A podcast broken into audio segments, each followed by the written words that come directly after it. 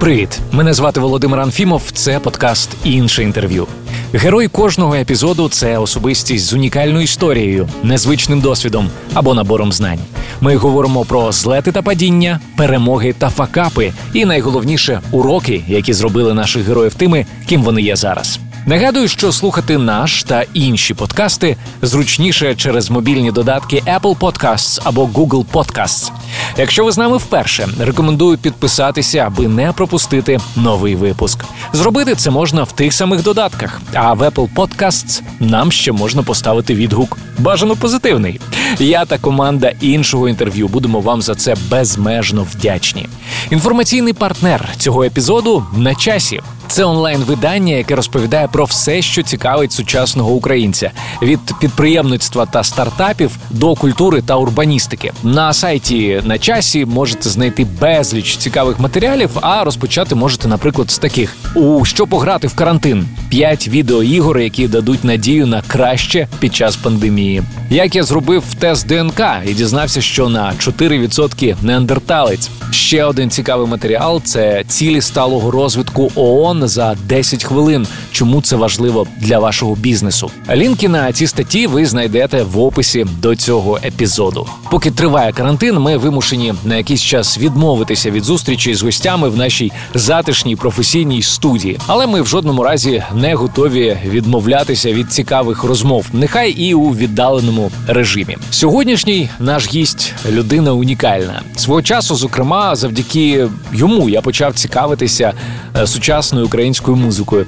Хоча він скромно вважає, що не створював нічого культового, але я, а також армія прихильників по всій Україні, з ним готова посперечатися.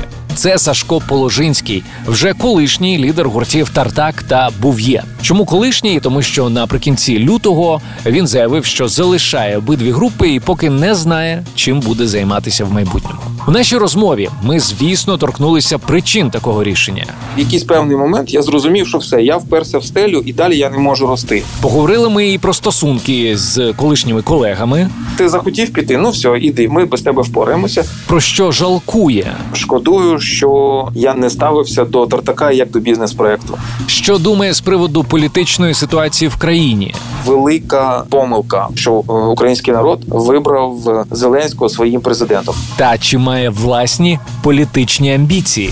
Сашко, раз ти вже безхозний, давай Луцька. Зустрічайте Сашко Положинський. Сашко, е, по-перше, дякую. По-друге, як твоє здоров'я і як твій карантин? Де ти і як його проводиш? Ну, у мене карантин такий в карантині. Я просто початок карантину зустрів, е, коли був в санаторії. Ну, Ага. Перший раз в житті вирішив поїхати в санаторій. Я давно хотів попити водичку, пожити таким спокійним, розміреним життям, ні про що не паритись. І от нарешті в мене з'явилася така можливість, я туди поїхав. Але пробув я тиждень в санаторії, почався карантин. Вже справжній карантин. Так, і ну, я думаю, в мене все проплачено. А тут такий ну напівкарантинний варіант. Ну до того ж, це було в Моршині, містечко невелике, і людей небагато, і карантин ще багато кого розлякав. Коротше кажучи, в санаторії лишилось небагато людей. Я вирішив акуратненько лишитися там, Ага. по вулицях не швендяв. Коли в, в приміщенні стикався з якимись людьми, намагався триматися від них подалі. В їдальні сидів за окремим столом. Коротше кажучи, такий, ну. Більш-менш безпечний варіант витримував в санаторії. А зараз я приїхав до батьків Ага. і тепер про всяк випадок тримаю карантин внутрішній. З батьками не спілкуюся, лише на відстані, близько не контактую. Живу окремо. Ну, ми в одному будинку, але розділили поверхи. Намагаюся триматися від них подалі. Ну теж в місто виходжу тільки коли аж дуже дуже дуже дуже дуже треба. А така необхідність поки що тільки раз виникала. І ну, в принципі, людей небагато було. Легко було триматися на відстані. Слухай, сьогодні я от порахував, коли записуємо це інтерв'ю, рівно два місяці з моменту, коли ти заявив, що залишаєш гурти Тартак і Бов'є. Наскільки розумію, за останні А, дійсно, Да, сьогодні Точно. такий мікроювілей. За останні майже 24 роки ти в такому вільному статусі вперше, мабуть, Так, да? так. А, е, от е, психологи, коли на прийомах е, у них бувають, запитують. Як вам з цим? Як тобі з цим? От вже вляглося трошки. Як ти себе відчуваєш і почуваєш? Ну насправді, як видно було з мого такого відеоблогу, який я започаткував одразу після того, як оголосив про свій вихід з Тартака і Був'є. І я не планував цей відеоблог. Я його і для себе робив, і для людей, які переживали, як там я. І ну видно було, що в принципі я дуже швидко адаптувався і, і почав кайфувати.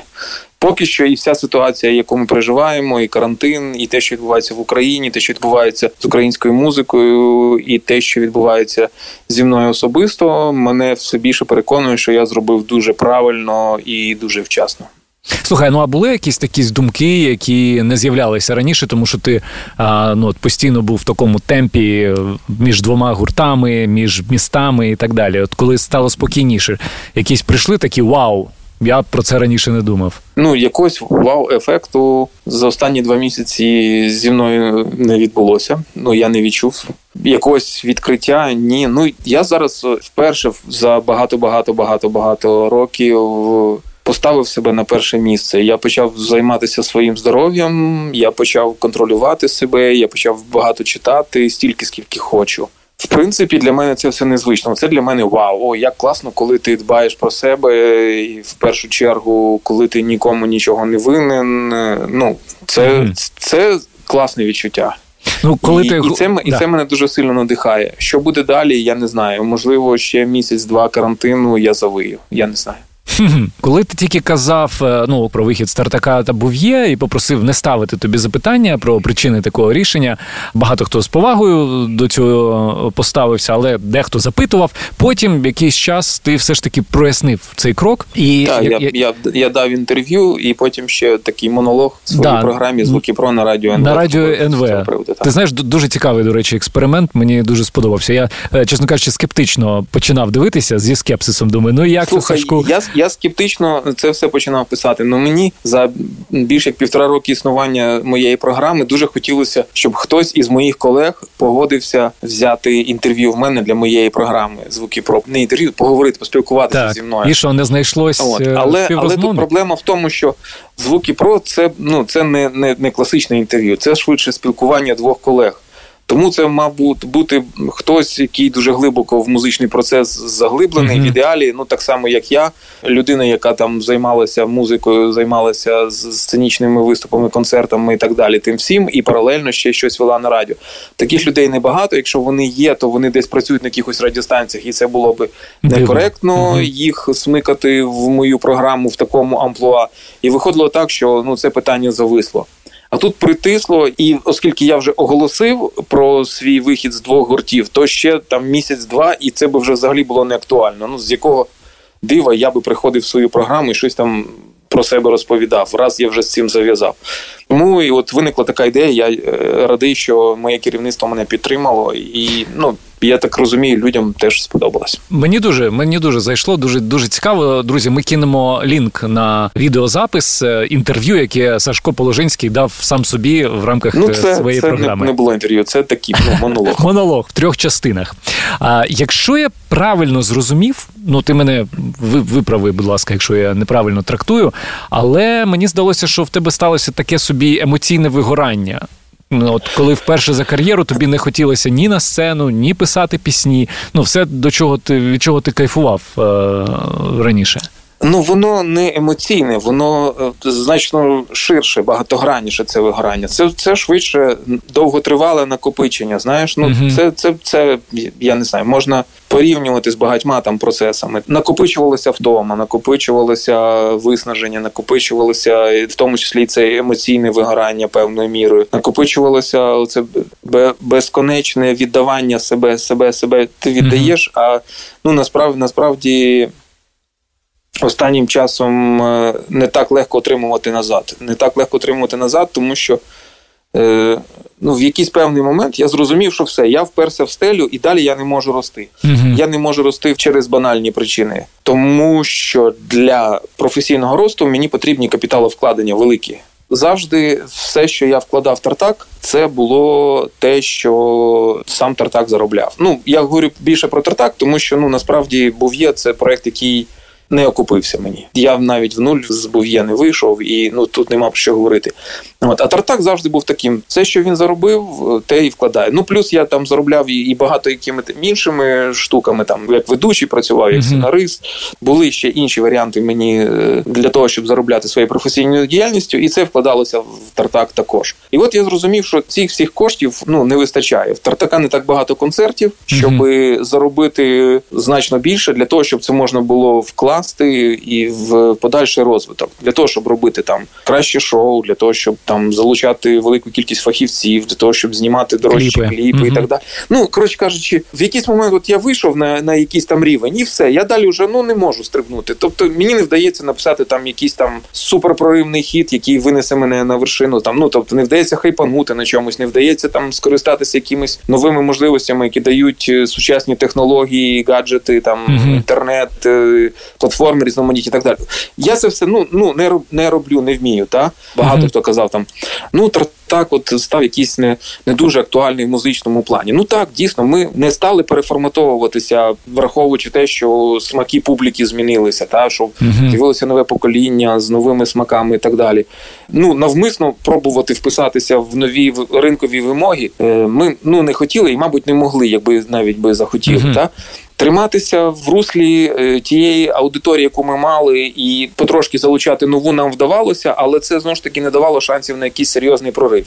І от багато років ми фактично от вийшли на якийсь, ну я вважаю, доволі високий, але все-таки не найвищий е, з можливих рівень, далеко не найвищий. І от ми на цьому рівні десь там тримаємось. Та там маємо там якусь певну кількість концертів, маємо свою аудиторію. Все таки, от більш-менш стало накатане. Угу. Але воно все одно вимагало дуже великих зусиль, в тому числі і внутрішніх е, якихось зусиль. Плюс накладалися ну і інші фактори, та проблеми в країні, про проблеми у світі. Це все ну так чи інакше відображається. Це все ускладнює отримання того, що ти віддаєш, отримання назад. Mm-hmm. Так? Це дуже важливий зворотній зв'язок. Тобто, виходило так, що я я тривалий час віддавав більше, ніж отримував назад. І знову ж таки, вже накопичилася проблема ідей і Рим.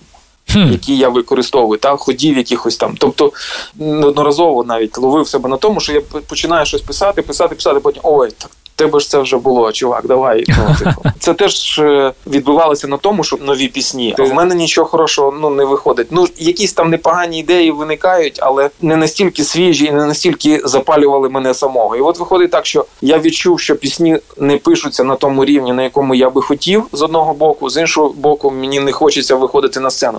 Вперше в моєму житті, не за 23 роки в Тартаку, а за все моє життя. Я не пам'ятаю випадку, щоб мені не хотілося на сцену. Мені на сцену хотілося завжди.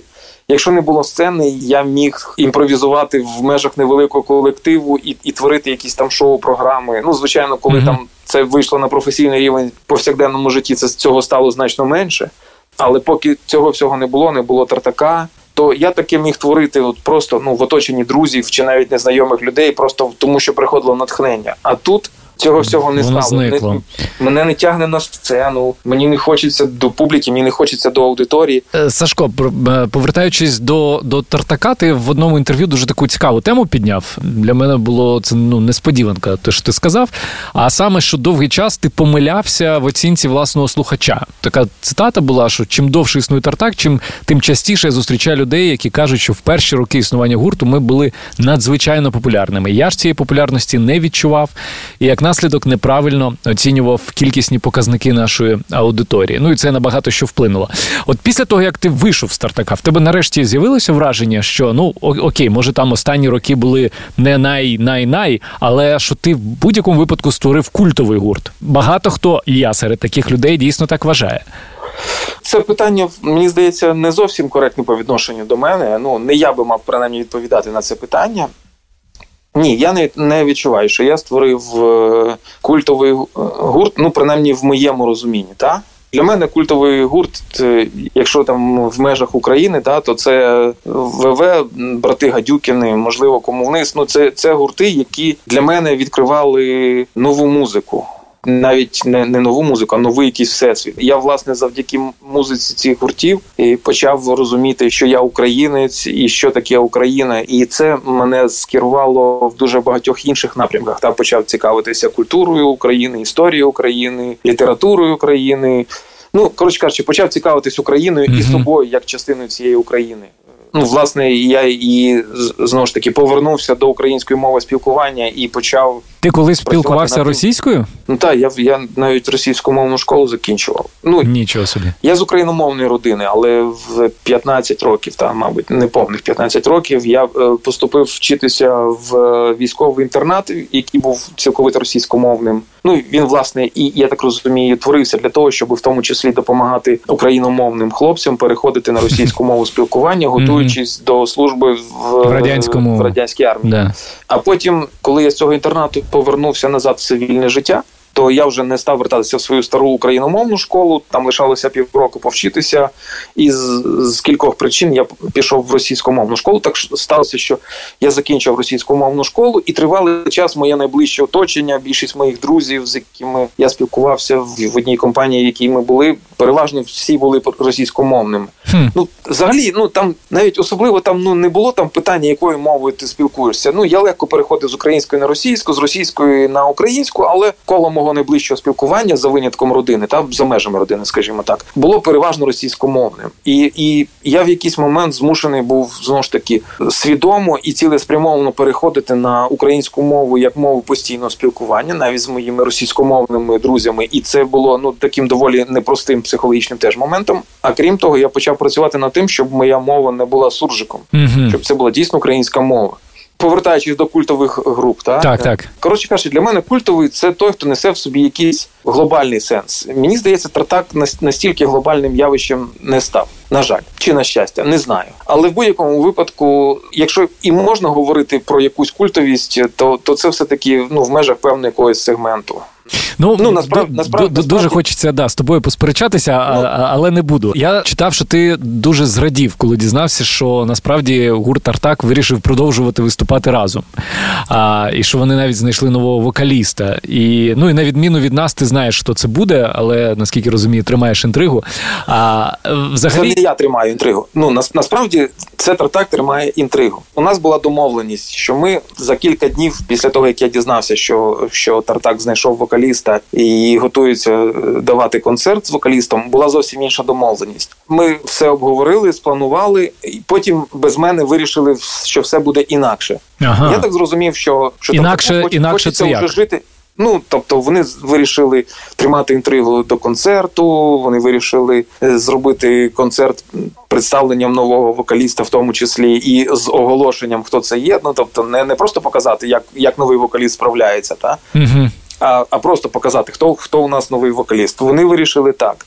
Ну і ще там якісь нюанси, які ми обговорювали, вони переграли без мене. Я так зрозумів, що все, вирішили, а ти захотів піти, ну все, іди, ми ми без тебе впораємося. І я намагаюся туди не лізти. Я навіть вже там особливо не спілкуюся, не питаюся, а, а що там у вас, як там у вас, і не хочу людям заважати. Це не я тримаю інтригу. Окей, оце тартак тримає. не казати, я не кажу. І до речі, через всі ці обставини, може там вже все перегралося, і або передумали брати того вокаліста, чи взагалі передумали брати вокаліста, чи може взяли вже іншого вокаліста, чи вокалістку навіть. Я не знаю, що відбувається з Тартаком зараз, чесно.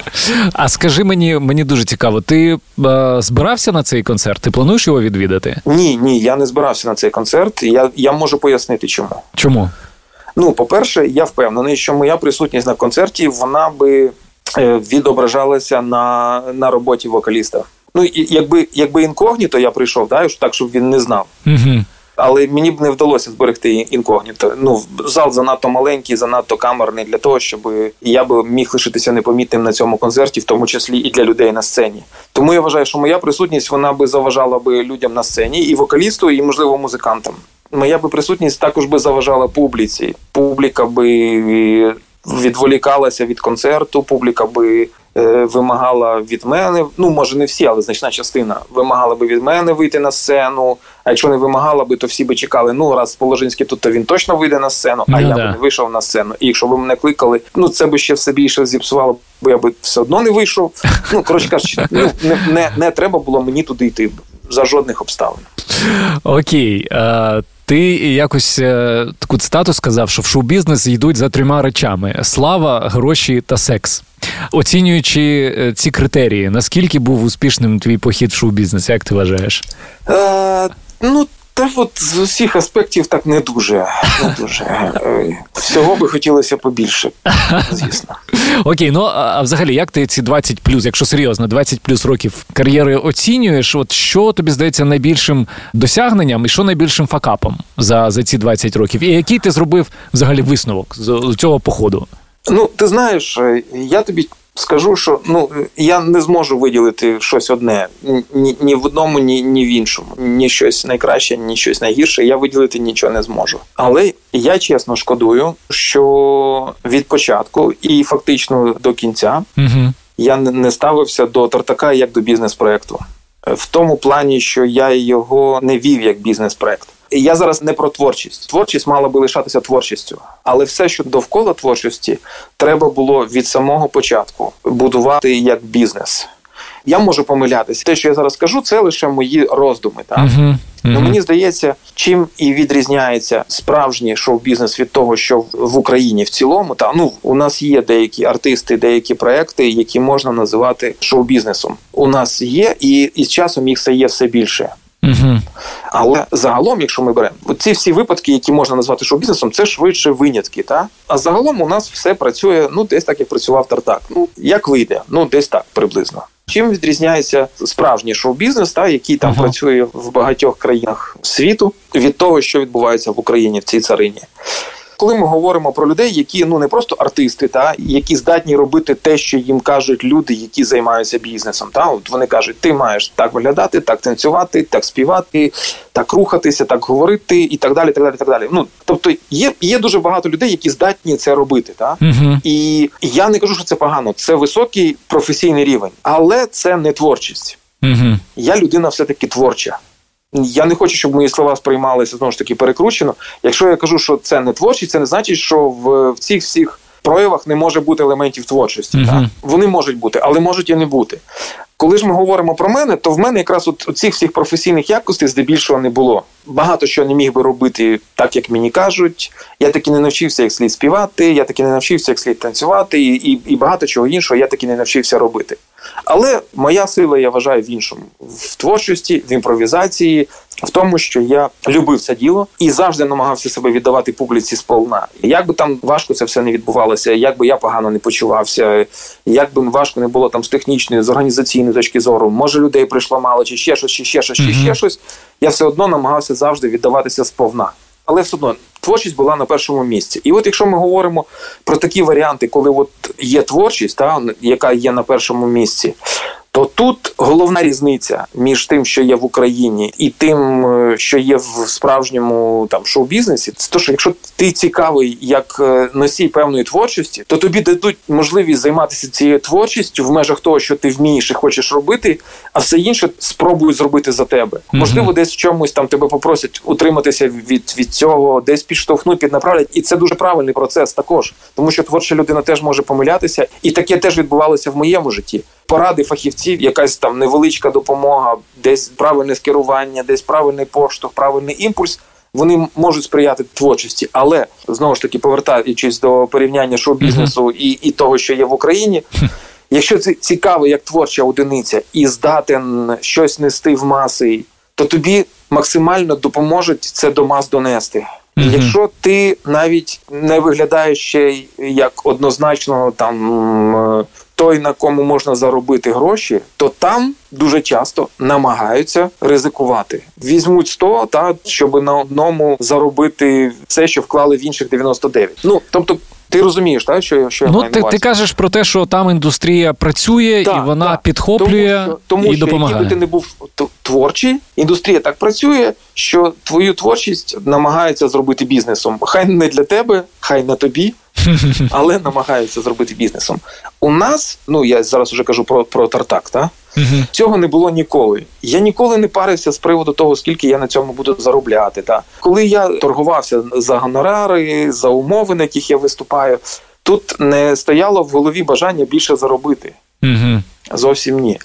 Просто є є дуже багато причин, чому ти не погоджуєшся виступати на якихось там конкретних умовах? Це вже і інше питання, але в даному випадку це не питання бізнесу було. Якщо я таку ну знаєш ретроспективу зробити, ти застав 20 плюс років розвитку українського, давай назвемо його шоу-бізнесом. Ти можеш проаналізувати, як ця галузь змінилася? Я звісно маю на увазі не технічний там рівень, а якісь базові речі. Ну, наприклад, гонорари артистів, ставлення до авторських прав, взагалі ну розвиток індустрії.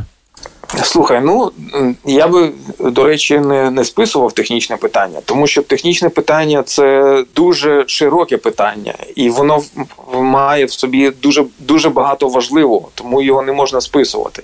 І так технічно Україна дуже сильно виросла, і в, в усьому. І в тому, як проводяться концерти, і в тому, як пишеться музика, і в тому, як знімаються кліпи, і в тому, як е, творяться образи, і так далі. Це все це все важливо. Це все важливо. Україна в технічному плані, в різних проявах технічного плану виросла ну дуже, дуже, дуже, дуже, дуже ну, сильно. тут тут просто і прогрес так. взагалі світовий. Ну От. підключився. І, і так, да. і, і, і, і, і багато і багато людей навчилися працювати, в тому числі про те, що я говорив. Навчилися люди робити бізнес, угу. навчилися люди ставитися е, як до бізнесу. Є є дуже багато нових людей, які з'явилися, яких ще не було 20 років. Можливо, їх взагалі ще 20 років тому не існувало, і вони mm-hmm. ще не народилися 20 років тому прийшло нове покоління, може вже і і не нове, а може вже два нових покоління прийшло. І це люди, які зовсім інакше думають, зовсім інакше ставляться і зовсім інакше працюють. Але і стара гвардія значно сильно виросли. І так само з авторським правом можна говорити про те, що дуже багато що змінюється на краще, далеко ще від ідеалу, mm-hmm. але ну артисти і в тому числі на правах теж почали заробляти. Інша справа наскільки це справедливо працює, це ну предмет для довгої дискусії в ширшому колі, в тому числі числі і фахівців. В чому, на мою думку, немає змін на краще, це mm-hmm. те, що якщо ми там візьмемо кілька десятків найпопулярніших артистів України, дуже мало співають українською мовою. Це я вважаю проблемою. На на даний час в українській музиці все мало би бути зовсім інакше в плані використання мови в, в своїй творчості. Це єдиний негативний з моєї точки зору аспект. Про мову я ще окремо хочу тебе запитати, але ти про авторські права згадав, і, і тут тема роял роялті мене дуже цікавить. Ти казав якось, що після того, як ввели квоти, то роялті е, почали збільшувати для для слухачів. Хто не в курсі, роялті це нагорода, яку е, музиканти отримують щоразу, коли їх пісні публічно відтворюються. Про які суми йде мова? Для того, хто взагалі не зі цієї сфери, які Слухай, роялті ну, в Україні? Я, ну роялті це в першу чергу те, що відображає твою присутність е, в інформаційному просторі. Ну я так для себе розумію. Може я помиляюсь, так? Mm-hmm. Ну тобто, чим краще ти представлений в інформаційному інформаційному просторі, чим більше тебе на радіо, на телебаченні, в різних публічних там просторах звучить, та чим більше тебе всюди є, тим більше роялті ти отримуєш. Оскільки я не дуже сильно присутній в інформаційному просторі, на жаль, ну тобто мене люди слухають, але мене не так багато на радіо, не так багато на телебаченні і знову ж таки в публічному просторі, щоб говорити про те, що я там дуже потужно представлений. Тому і і ті роялті, які я отримую, ну вони доволі невеликі. Я не можу тобі зараз так по пам'яті назвати точну суму. Та ну на весь... Не орієнтовно. Е, на і на тартак, і на був'є я десь в рік, можливо, можливо, там ну отримував десь е, приблизно 5 тисяч євро. Ну, плюс-мінус, коли може більше, коли менше. Та ну десь от приблизно ну, от в таких межах 5 тисяч євро на рік. Не, це небагато, так. Якщо враховувати, що ну я це не клав собі одноосібно в кишеню. Ну і просто для порівняння ну, це, це вже з врахуванням податків, які сплачені з них. Це це те, що я отримував на тартак чистими. Чому я кажу знову ж таки на тартак? Бо ну там е, співвідношення того, що я отримував за був'є, до, до того, що тартак там я не знаю, один до 30, можливо. Ну був'є дуже мало. Е, до речі, а як ти будеш вирішувати питання авторських прав після того, як Тартак почне існувати без тебе? Ти вже про це думав? Ну, авторські права, ну з авторськими правами нічого не міняється вже тобі всю кухню та розкриває. Клас. Раніше раніше було так, що для спрощення. То всі авторські права на пісні Тартака, які написані були Тартаком, були записані на мене особисто. Угу. Але отримуючи все особисто, я якби ну, частку віддавав хлопцям з Тартака. Угу. От, Оскільки я вийшов з Тартака, я попросив, щоб компанія Comp Music, яка представляє наші інтереси, по кожній пісні пройшлася і розділила права залежно від того, хто що скільки е, вклав вклав кожну пісню. Та Ну, е, Ми ми обговорили ці питання з хлопцями, ну, зі співавторами, хто там найбільше брав участь, і з Антоном Єгоровим, і з Андрієм Благуном, і з Андрієм Самойлом, який писав пісні в перших трьох альбомах Тартака. От І зараз, от. Ми якраз займаємося тим, що е, змінюємо цей процент. Ну це теж одне із тих, що я казав. Пам'ятаєш, я казав, що мені треба порозгрібатися. Так, так, це так. теж те, що мені зараз треба розгрібтися, тому що це теж ну доволі такий серйозний шмат роботи. Угу. І ну я не хочу мати ніяких там зобов'язань, ні моральних, ні фінансових перед людьми. І і знову ж таки, ну мені так сказали, так по секрету, та люди, які займаються авторським правом, кажуть: ну в принципі, якщо вже все підписано, то ти не повинен. Mm-hmm. Я кажу: ну я не повинен, але я хочу. Я, ну, Мені чужого не треба. Та? І uh і зараз я теж цим займаюся. От. Так що ну, в цьому плані ну, мало що міняється. Просто я тепер буду отримувати трошки менше, але те, що я отримаю, вже буде тільки моє, і ні з ким не буду, не буду ділитися. Що стосується концертів, ну якщо ті концерти будуть, то я думаю, що мені будуть давати якийсь там невеличкий відсоток від, від заробленого, але. Ну я поки що на ці гроші особливо не розраховую, тому що я розумію, що Тартаку ще треба з новим вокалістом треба буде завоювати право на виступати на те, щоб щоб ну заробляти стільки, щоб я захотів претендувати на частку цих заробітків. Ну поки що, поки що, ми там попередньо обговорили, що та, якщо буде чим ділитися, то зі мною будуть ділитися, але на найближчим часом я на якісь особливі заробітки з того боку не, не розраховую. Е, повертаючись до теми мови, я знайшов е, в одному з твоєму інтерв'ю фразу е, про те, що наразі за деякими незначними винятками українська мова є програшним варіантом для артиста, який намагається конкурувати як на внутрішньому, так і на зовнішньому музичних ринках. Я взагалі думаю, що це стосується не тільки артистів, але, скажімо, письменників, адже зрозуміло, що книга або там пісня написана російською, має більше шансів бути прочитаною або почутою. Ну так, але все таки, все таки розумієш, ну письменники все одно в більш вигідному становищі по відношенню до музикантів. Чому? Ну тому що якщо е, письменник напише там хороший твір, якийсь там, да, там ну не знаю, роман, да, напише uh-huh. класний класний роман українською мовою і знайде класного агента і класного перекладача, щоб видати uh-huh. цей роман в іншій країні, так, то так, так. він він має значно більше шансів, ніж український артист. Е, як би класно він не написав текст, там, наприклад, англійською мовою, як би класно він його не виконав, та у нього шансів ну ну мало, мало щоб війти в в якусь там ну помітну когорту. Та україномовні пісні ніде, в принципі, крім країни, не потрібні.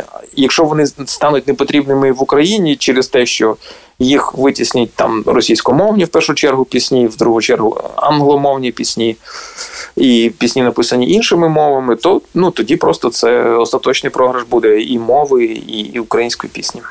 Ти знаєш, ти коли говорив, я собі так чомусь уявляв офіс якоїсь е, компанії, яка займається продюсуванням. От і там сидить артист, е, і менеджер або продюсер якраз от говорить про те, про що ми з тобою говорили на початку: про бізнес. Говорить, це просто бізнес, детка. Тебе треба писати по-русски, і тоді у тебе буде там більше концертів, більше ротацій і так далі. Як ну, ти, є, Яким ти бачиш є... вихід взагалі з цієї ситуації? Я зроблю все-таки ремарочку, та і в принципі це буде частковою відповіді на твоє питання. Mm-hmm. Є ще питання власних пріоритетів. Та у нас у нас же є гарні приклади, хай є поки що небагато, коли люди принципово не не переходять на іншу мову виконання. Та? Mm-hmm. Ну, от, Вони є. І і ну, багато кого з них можна назвати успішними. Та? Знову ж таки, Ну я радий, наприклад, що Хардкіс зараз все більше і більше починає співати українською мовою. Я ну невеликий там фанат їхньої музики. Ну це вже там ну питання особистого смаку, та угу. Але мене от безмежно тішить той факт, що кожна нова пісня, яку я там чую останні кілька років від Хардкіс, звучать українською мовою. Може, вони там і англійською пишуть і продовжують писати, я не знаю.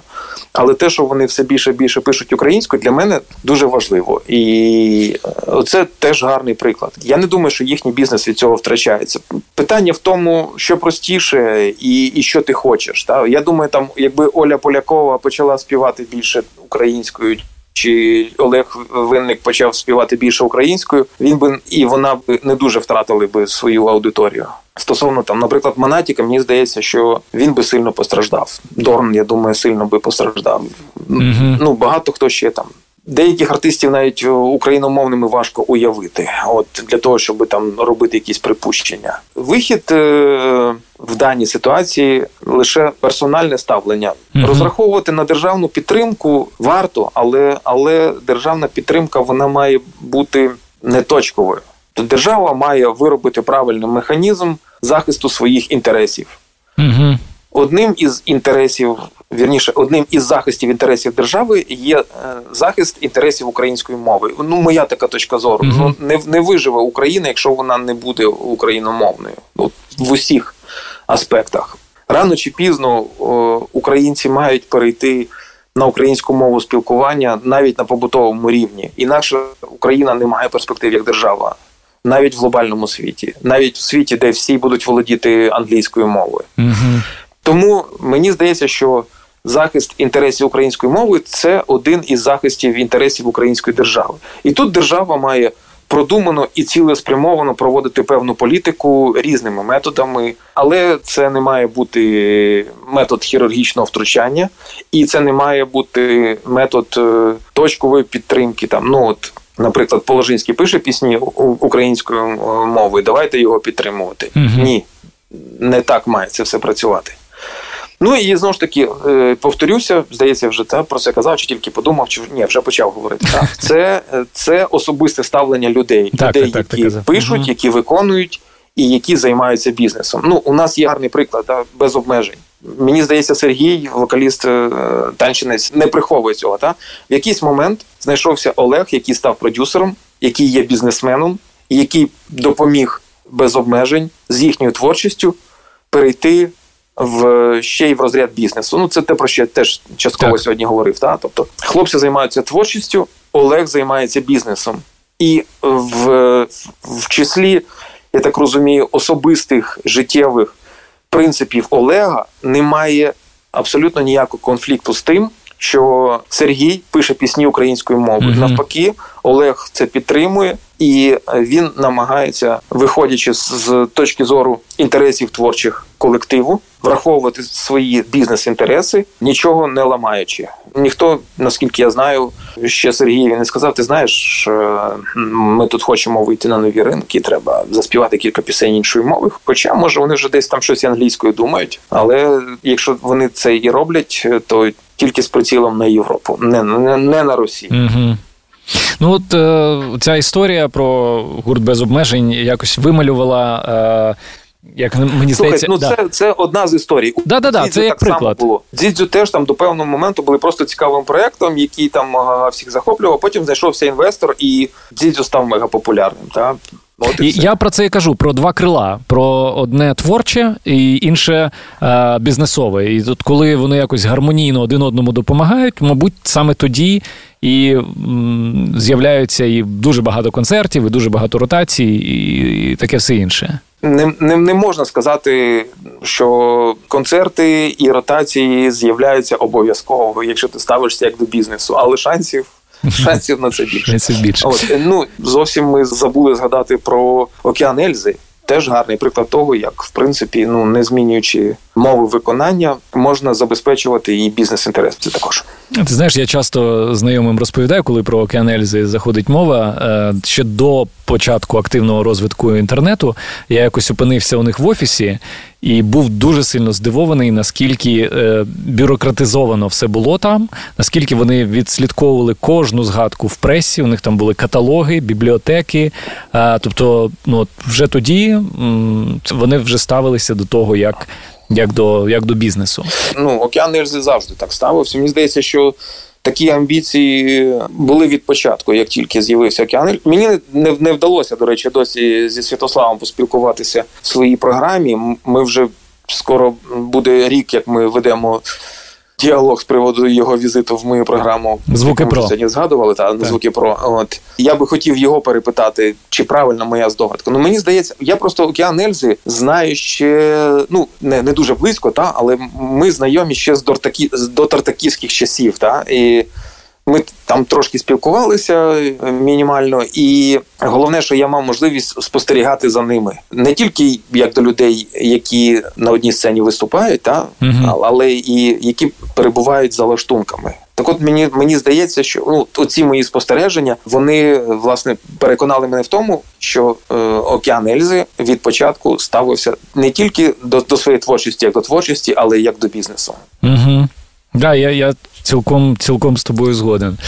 А ще одну тему. Ми коли говорили про мову, мені згадалися ці історії про виступи в Росії. Е, ну зрозуміло, що частина артистів не бачить в тому жодної проблеми, активно виступають.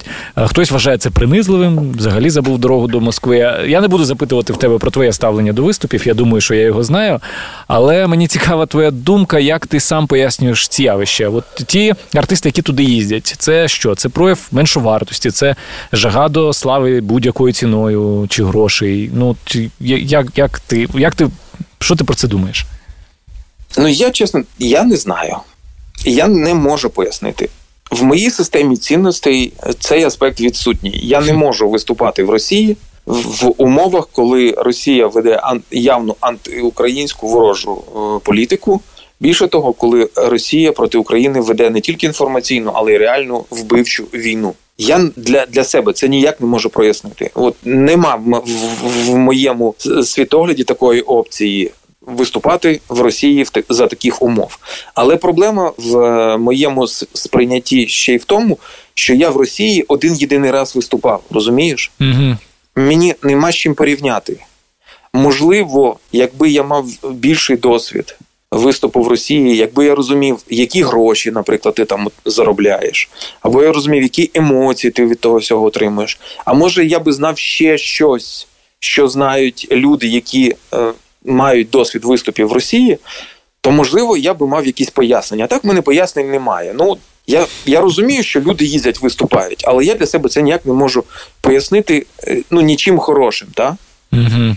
Тому я намагаюся цих людей в в своєму е, світосприйнятті якимось чином ігнорувати. Та. Ну, тобто Дорна ти в звуки про не запросиш, я правильно розумію? Ну я е, Дорна не запрошу в звуки про ще й через те, що в нього недостатньо пісень українською мовою для для програми Звуки Про. Їх треба хоча б тримати. Ну я тільки танець пінгвіни, то то не не, не його пісня. Ну так, я от єдину пісню чув. Знову ж таки, я не знаю скільки виступає Дорн в Росії. І я не знаю, чи виступає він досі. Я я от просто не стежу. Ми mm-hmm. давно не спілкувалися особисто. Ми ніколи не були якимись там великими друзями. Ну, ми десь там знайомі були. От і я не знаю, що відбувається зараз. Дорна, чи він виступає. Коли я чув, що він виступає, я також чув, що він значну частину грошей виділяє на допомогу української армії.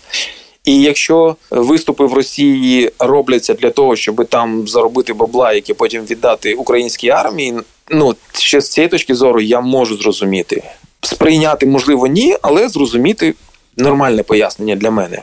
Пофігу, ну для мене теж пояснення, але mm ну сприйняти я не можу там. Сашко, ти знаєш один з небагатьох українських артистів, артистів, з ким можна поговорити не тільки про музику, а, але й про політику, тому що ну за за довго-довго років роботи на радіо. Та я... чого? Я я думаю, багато хто. Ну з тих, з ким я спілкуюся, мені здається, про політику можна багато з ким говорити. Ну так, але е, мені здається, що це більше знову ж таки виключення, тому що ну можливо приватно, а, але коли публічно. А, ну публі... я просто ну да, лю... я, люди я, завжди. Я не, я не знаю, як ну я не стежу за за всіма публічними проявами. Так, от з людиною, з якою можна поговорити про політику, давай трохи поговоримо зовсім. Що ти думаєш з приводу взагалі етапу, який зараз проходить Україна? Ти ось згадував декілька хвилин тому про те, що держава має. Захищати свої інтереси, е, робити це не точково, а системно. От так команда, яка зараз при владі, як ти вважаєш, вона ну здатна на, на, на, на, на такий захист?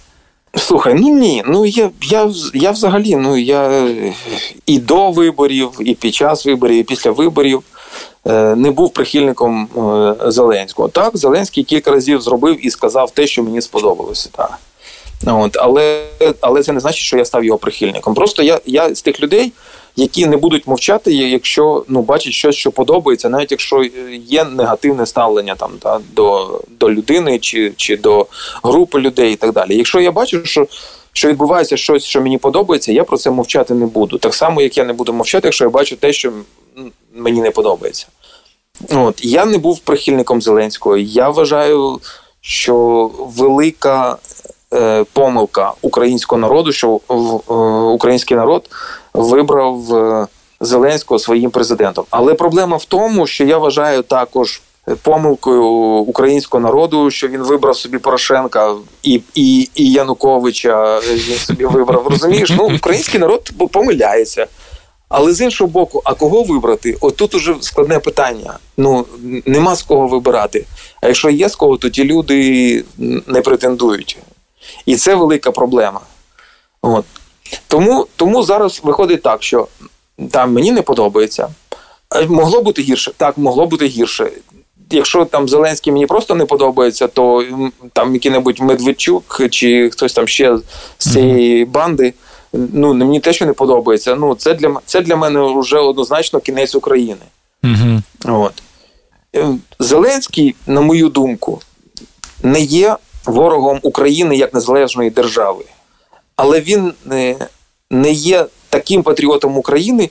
Яким я б вважаю ідеального патріота України, та от він інакший. Якщо він вважає себе патріотом України, то він зовсім інакший патріот України, uh ніж е, той патріот України, яким я от я вважав би ідеальною патріота України. Ну це заплутано, так? Ну а ну, тобто, назви декілька рис. Що, що, що ти конкретно маєш на увазі? Е, декілька е, ну рис оцього ти кажеш, от Зеленський не ідеальний патріот, а а ну, який ідеальний ну, для патріот? мене ідеальний, ну ідеальний патріот України. Ну це це, це дуже просто. Та людина, яка значно е, краще знає історію України, значно більше цікавиться Україною в усіх її проявах. І е, ну, для мене один із важливих аспектів патріотизму все ж таки мова. І я знаю, що дуже багато російськомовних людей є справжніми патріотами України. Я я не заперечую рівня їхнього патріотизму. Я не заперечую самопожертвою українських воїнів, які послуговуються в, в повсякденні російською мовою.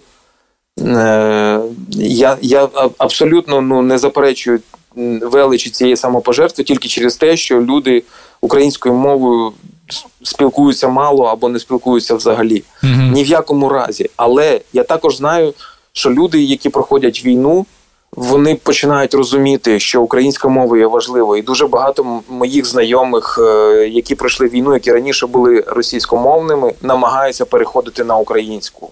Угу. Можливо, не в усіх випадках, але вони розуміють, наскільки це важливо.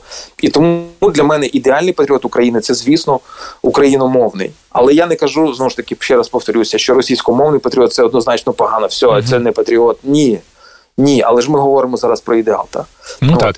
Ну і і, і вже виходячи з цього, ну багато всього іншого вилазить. Е, розумієш, коли е, ти любиш Україну як державу, чи як. Е, е місце, де ти народився, це ще не значить, що ти патріот е, України в в усіх її проявах. Так? Угу. От, там, Чи те, що ти вболіваєш за Україну на спортивних змаганнях, чи навіть те, що ти е, розумієш, що Росія ворог, максимально підтримуєш армію і так далі. і так далі, і так далі. Але якийсь один із цих аспектів ще не робить тебе ідеального в усіх проявах. Так? Тому для мене важливо, щоб одне не заперечувало інше. Та якщо якщо ти говориш, що ти відстоюєш інтереси України, то ти відстоюєш Україн інтереси України на всіх рівнях. І і на зовнішньому, і на внутрішньому, і на особистому, і на е, на, на рівні персоналі, яких ти допускаєш до прийняття uh важливих рішень, і навіть до на рівні тих людей, з якими ти дозволяєш собі спілкуватися, яким тиснути руку.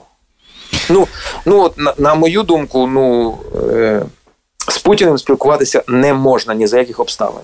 Не можна. Угу. Поки він не прийняв рішення по скасуванню того всього жаху, який він приніс в Україну, поки не повернувся Крим, поки не відведені війська з Донбасу, поки не компенсовані е, всі ті матеріальні збитки які понесла Україна, і не вибачилися за за смерті і за біль за за все, не можна. Не можна. А ще краще на лаву підсудних. От отак можна, да. От. Тому, але з ну, приводу але, лави... але це да. моє бачення, і воно може бути знову ж таки помилковим і і занадто ідеалізованим, і далеким від реалій. Ну, можливо. З приводу лави підсудних, ну на жаль, туди потрапляють зараз в Україні люди, які ну, причетність яких до до криміналу, м'яко кажучи, під величезним питанням. Я зараз маю на увазі е, справу Шеремета і захист Ріфмастера. Я знаю, що ти слідкуєш е, активно і береш участь е, в цьому процесі. Розкажи, ну, що, що чесно, там? ні. Чесно, чесно, вже ні. Я вже не настільки активно занурений в цей процес. Чому ти ну, я, ти я, вирішив? Я бачу, що відбувається. Ні, ну, по-перше, по-перше, щоб бути ну, активним в цьому, що відбувається, треба бути в Києві. Я в Києві зараз майже не буваю, а на карантині ну, не буваю взагалі. Так. Угу. Це це перше. Друге, те, що е, ну, я я бачу, що відбувається. І я роз, я розумію, що е, ситуацію можна зламати з двох з двох кінців. Перший простіший, та? Угу. згори ті люди, які здатні приймати рішення, і в першу чергу пан Володимир Зеленський приймає правильне рішення, і і це рішення несе певні наслідки. Знімаються деякі посади, винні караються, невинні випускаються. Це одне. Друге, якщо цей варіант не працює, це масовий спротив беззаконню і несправедливості, які відбуваються в даній справі. Чого, на жаль, теж немає. Що зараз є? Є великий ентузіазм невеликої групи людей, є незначна, не надто активна, але все ж таки підтримка якоїсь кількості людей. Ну, назвемо так, це в інформаційному просторі. так? Ну, але в першу чергу це відбувається в соцмережах на Фейсбуці, в першу чергу, знову ж таки. Ну, але цього цього недостатньо. Є якась група людей дуже активних, які намагаються щось щось робити. Це адвокати, це люди, які спільно спілку... Е, близько спілкуються з родиною. І спільно ці всі люди намагаються щось робити більш активно, ходять на суди і так далі. Але знову ж таки, це не настільки велика і не настільки впливова група. З одного mm-hmm. боку, з іншого боку, ця група здебільшого, більшість, скажімо так, учасників цієї спільноти це люди, які тягнуть на собі ще купу інших справ, інших проблем, і їх просто на все не вистачає. Тому виходить так, що все все зависло, і, і я навіть не знаю, які ще методи можна застосовувати, крім двох, які я вже назвав щойно. Верхи, я, а який твій прогноз? І низи не хочуть. Який твій прогноз? Чим ця справа закінчиться? Ну, справа з точки зору е, саме ріфмайстера? Слухай, я далекий від від прогнозів. Я я не вмію їх правильно робити. Тим більше, ну я я вперше на суд потрапив власне в цій справі. І Я я знову ж таки від е, царини юриспонденції дуже дуже дуже віддалений. От тим не менш, е, ну наскільки я розумію, все йде. Е, до максимального затягування. От воно буде тягнутися, тягнутися, тягнутися, поки якимось чином там щось не вирішиться. І яким чином тут може бути безліч різних варіантів, і я не не візьмуся прогнозувати, ну тому що не є фахівцем просто. Окей, ми до цього заговорили трошки за політику, і я е, тут знайшов за цей час ще одну твою цитату. Ти сказав: якщо виникне ситуація, за якою якась команда, чи новостворена, чи вже існуюча, запропонує мені долучитися до своїх лав, і я побачу, що вона варта моєї уваги, і я можу бути дійсно корисним, то звісно погоджуся. З цього приводу, е, ну це було про політичні перспективи запитання в інтерв'ю. З цього приводу два питання: чи не змінилася твоя думка з цього приводу за цей час? І друге, чи не знайшлася вже якась команда відповідно? Ні, не змінилася, ні не знайшлася. Коротко і ясно. Е, тоді ну, два дні. Тоді щодо ось цих прекрасних чуток щодо кандидування в мери Луцька. Взагалі, звідки ця інформація взялася, і яка в тому доля істини? Ну, бо вже знаєш, після того, як Зеленський жартував, е, а потім виявилося, що не жартує, вже народ ставиться до подібних історій підозріло. Ні, ну я думаю, якщо вже говорити там про Зеленського, то жарти жартами, але там промацувалася ситуація і і вивчався як це попит, а чи ну ре, реакція ну, людей, да, та, на та. Угу. соціологічна ситуація, да, як вивчалась. От я підозрюю, що можливо в моєму варіанті теж відбувається те саме, але ініціатива йде не від мене. Угу. Коли я оголосив про те, що йду з Тартака і був є буквально там чи в той, чи в наступний день, і боюся помилитися. Але мені здається, що один із моїх е, приятелів, який є депутатом Луцької міської ради, такий а, дуже активний хлопець, е, борець за зміну ситуації в Луцьку на краще. Ну, як, як мені здається, написав пост на Фейсбуці, типу, а давай, Сашко, раз раз ти вже ну, безхозний, давай в мери Луцька. А в Луцьку, щоб ти розумів, ситуація яка? Кілька років тому помер діючий е, міський голова. Угу. І е, Верховна Рада, наскільки я розумію, мала би призначити позачергові вибори міського голови в Луцьку. Так. Але в силу певних інтриг це не відбулося. Більше того, людина, яка е, виконувала ну, обов'язки міського голови, була не тією людиною, яку певні сили хотіли бачити на цій посаді. Угу. Але вона була претендентом на, на місце у Верховній Раді за списками однієї з політичних сил. Боже, які у вас там інтриги? І от е, е, коли намагалися е, цю людину посунути з посади міського голови, ну виконуючи обов'язки Угу. міського голови, людина не піддавалася, то навіть спромоглися зробити так, щоб звільнилося для неї місце у Верховній Раді. От. І вийшло так, що ну, вже кілька років певна сила ну, фактично безроздільно володіє Луцьком, тому що, е, наскільки знову ж таки я розумію ситуацію, зараз е, виконуючи обов'язки міського голови, це лю- людина, яка представляє інтереси цієї сили, з усіма більш-менш потужними конкурентами знайдена спільна мова і поділені сфери впливу, тобто інтереси всі враховані. І, ну, в принципі, в Луцьку вже така собі непогана, ну, назвімо так, е, олігархічна вотчина там сформувалася. І От. тут є несистемний, поки що не кандидат. І За таких умов шансів щось змінити в Луцьку ну, не видно. Ну, не видно, от просто не видно. Немає якоїсь потужної політичної сили, яка здатна би е, конкурувати з цією політично-олігархічною силою. Немає якихось е, яскравих потужних особистостей, які здатні були довкола себе акумулювати розрізнені сили різних активістів і невеличких груп. Ну, от е, я так розумію, що винесли от такі, таку пропозицію для того, щоб вивчити варіант. А раптом, а раптом спрацює. Е, Ну, ще знову ж таки, е, щоб ти розумів, як е, часто працюють луцькі місцеві засоби масової інформації.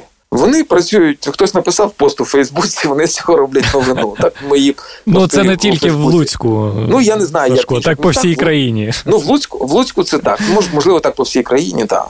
От, в Луцьку так, що написав цей чоловік пост, десь там хтось е, підтримав, десь хтось поширив. Е, Кілька місцевих засобів масової інформації цю новину рознесли, і от вони якийсь час от покотилася така от. е, Ну, слухай, картина мені зрозуміла. Картина зрозуміла. Мені не зрозуміло твоє ставлення до цього. Ну, ти Моє- взагалі, е, як, моє, як, моє тобі така ставлення дуже просте. Ну, Так. Я, я не хочу бути мером Луцька. Однозначно, я не хочу. Я не хочу бути мером Луцька, я не хочу бути е, там, не знаю, прем'єр-міністром, президентом, депутатом. Я не хочу лізти туди.